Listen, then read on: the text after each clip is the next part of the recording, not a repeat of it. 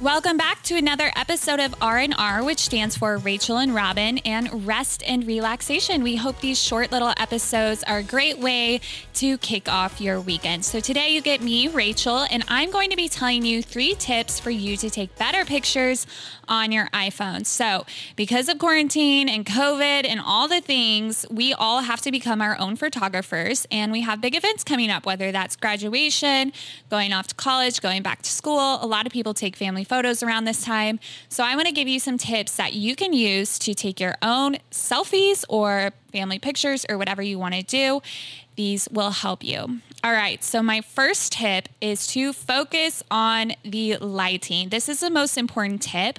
What I want you to do if you are inside is find the best room in your house with natural lighting. And my guess is there's going to be a window. So you want to face a window to take your selfie or family photo or whatever it is. The reason why you want to be facing the window is that the light is going to go through the glass and it's going to diffuse and act as a natural diffuser so your skin is going to be smooth, your teeth are going to be white, and your eyes are going to be bright, and you're going to look flawless. If you have a man, great time to take a selfie and send it to him. That's what I do. All right. So now, if you're outside, and this is especially if you're trying to do a family photo or something like that, I recommend taking pictures during golden hours. So, golden hour is the first hour after the sun rises and the last hour before the sunset.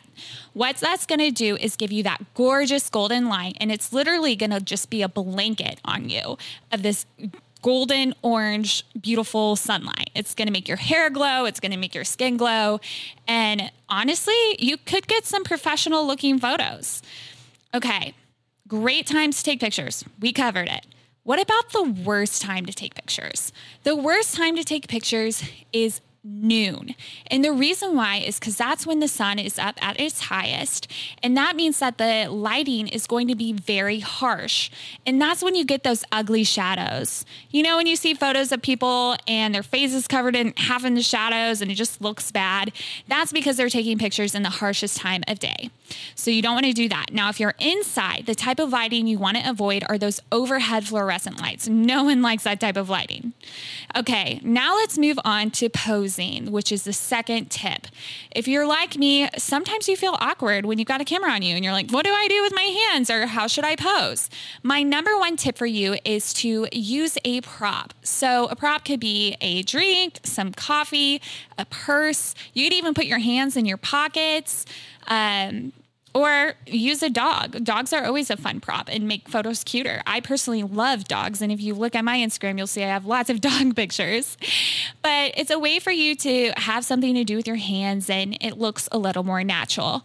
Remember, posture is important. So if you've got your shoulders slumped or you're kind of like leaning over, it's not going to look good. You're going to want to stand up tall, think positive thoughts, think confident thoughts. If you're like, what do I think to be confident? Something I recommend, and this is actually a filmmaker's trick, is think about something that you really love or something that excites you or the t- last time in your life you felt most fulfilled. And what that's going to do is it's going to naturally relax your face. You're going to have a natural smile and you're going to be a little less awkward around the camera. All right, now let's talk about angles, right? If you're taking a selfie, you want to shoot from above, which is a great thing, but make sure you don't give yourself too much headspace because that's when we know you're a newbie. but if you just do a few inches above your head, that's going to look the best. Now, you don't want to shoot from below because when you're shooting from below, it's unflattering. What happens when you shoot from above is it thins your face, it thins your body, so it becomes a more flattering angle. Okay, let's move on to the last tip for you to take the best photos this year by yourself as your own photographer. I want you to really focus on the background and the composition of the photo. So, first, let's talk about composition. Something you can do if you have an iPhone is enable the grid on your phone. What that is, is it's called the rule of thirds. So, it is two horizontal and two vertical lines that make up a grid. And like I said, you can enable this on your phone. And so you want to place the main subject of your photo in those intersecting points on the grid. What that does is that's where your eye naturally goes anyway, so it creates a better composition in a more interesting spot. All right, last tip. We're talking about the background. So I highly recommend portrait mode if you have an iPhone. And I want you to look at your surroundings. Is there, like, I'm looking right now, I'm in my loft. And if I were to take a picture of my kitchen right now, I've got these cute mugs that are white and pink and gold, all my things. Everything is color coordinated. But then I have a really big, ugly Folgers coffee can. And that would really take away from my photo because it's out of place, it's a different color, it just kind of looks like trash, honestly. And so anything that could distract from the main focus of the photo, you want to go ahead and just take it out.